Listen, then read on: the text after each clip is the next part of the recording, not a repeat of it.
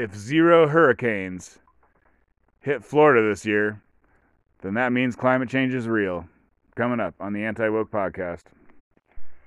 Found a new podcast called The Death of Journalism.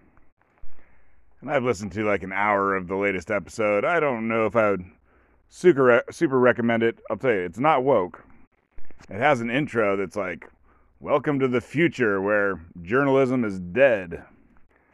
So you know, you know, everyone likes to have their beliefs confirmed, and uh, so you know, my my beliefs that the mainstream media is a bunch of liars. He, this guy, is, he's a journalist. Some journalist runs it, and uh, anyways, he seems to somewhat believe what I believe there. So that's nice. I saw like a cartoon or joke or something. It was like. Uh, I spent six hours on the internet and I finally found proof that I was right. So don't trust everything you think, or that I think. But this guy, Ziegler, I think is his name. Um, anyways, he thinks climate change is a hoax. So that's, I haven't heard anyone say that in a while.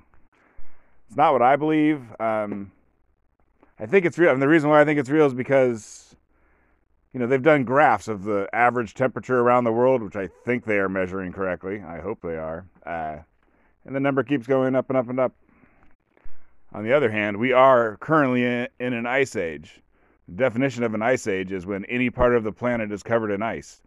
And most of the most of the 4.5 billion years that the Earth has been around, there is no ice on the planet because it's too hot. So, you know, compared to a billion years ago or something, we're actually pretty cool.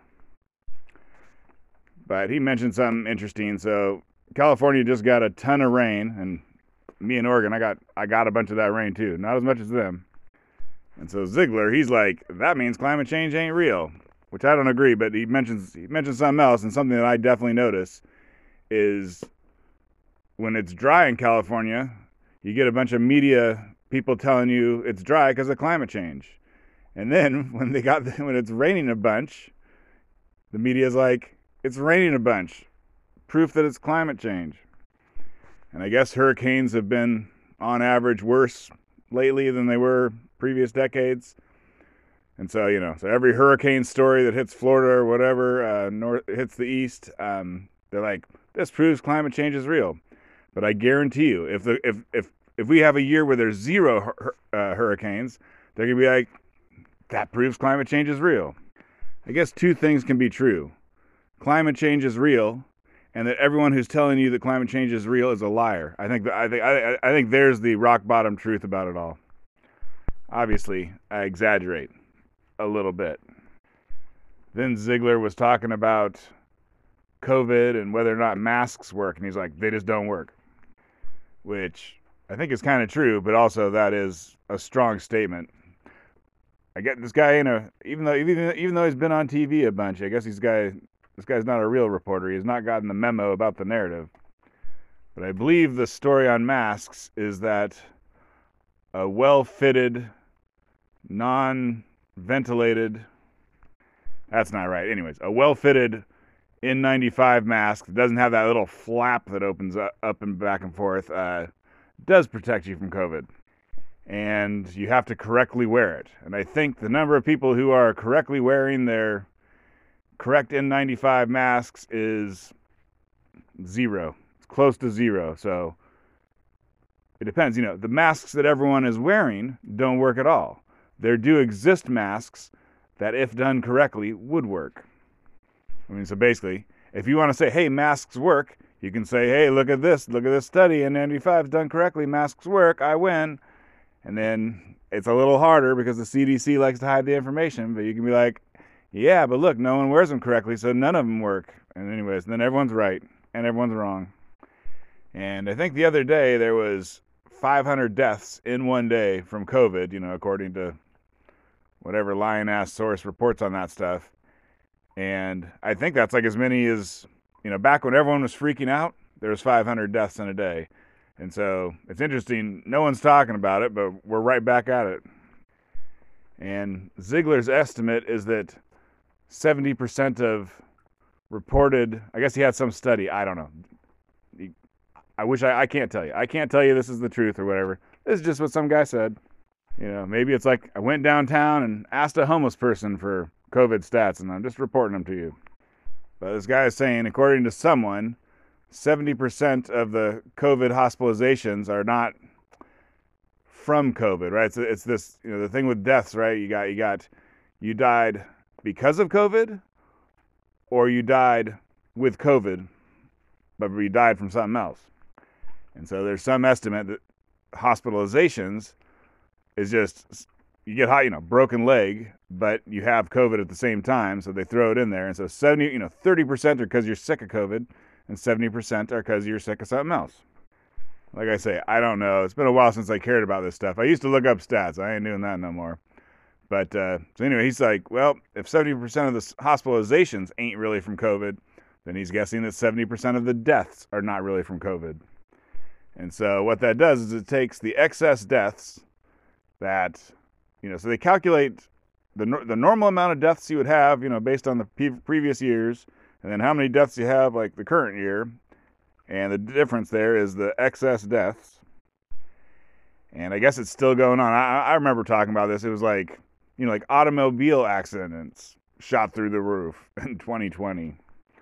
Drug overdoses have shot through the roof. It's like maybe you know some of them some of them are from covid i'm not saying covid ain't real and then there's a whole bunch of other people just dying dying when it seems like they wouldn't have died in a previous year but if 70% of the covid deaths are not really from covid then that means the number of excess deaths is even more enormous and ziegler doesn't know why i think no one knows why um, obviously there's thousands of those can be attributed to black lives matter but is it something to do with the lockdowns, the school closures, something else entirely? We don't know.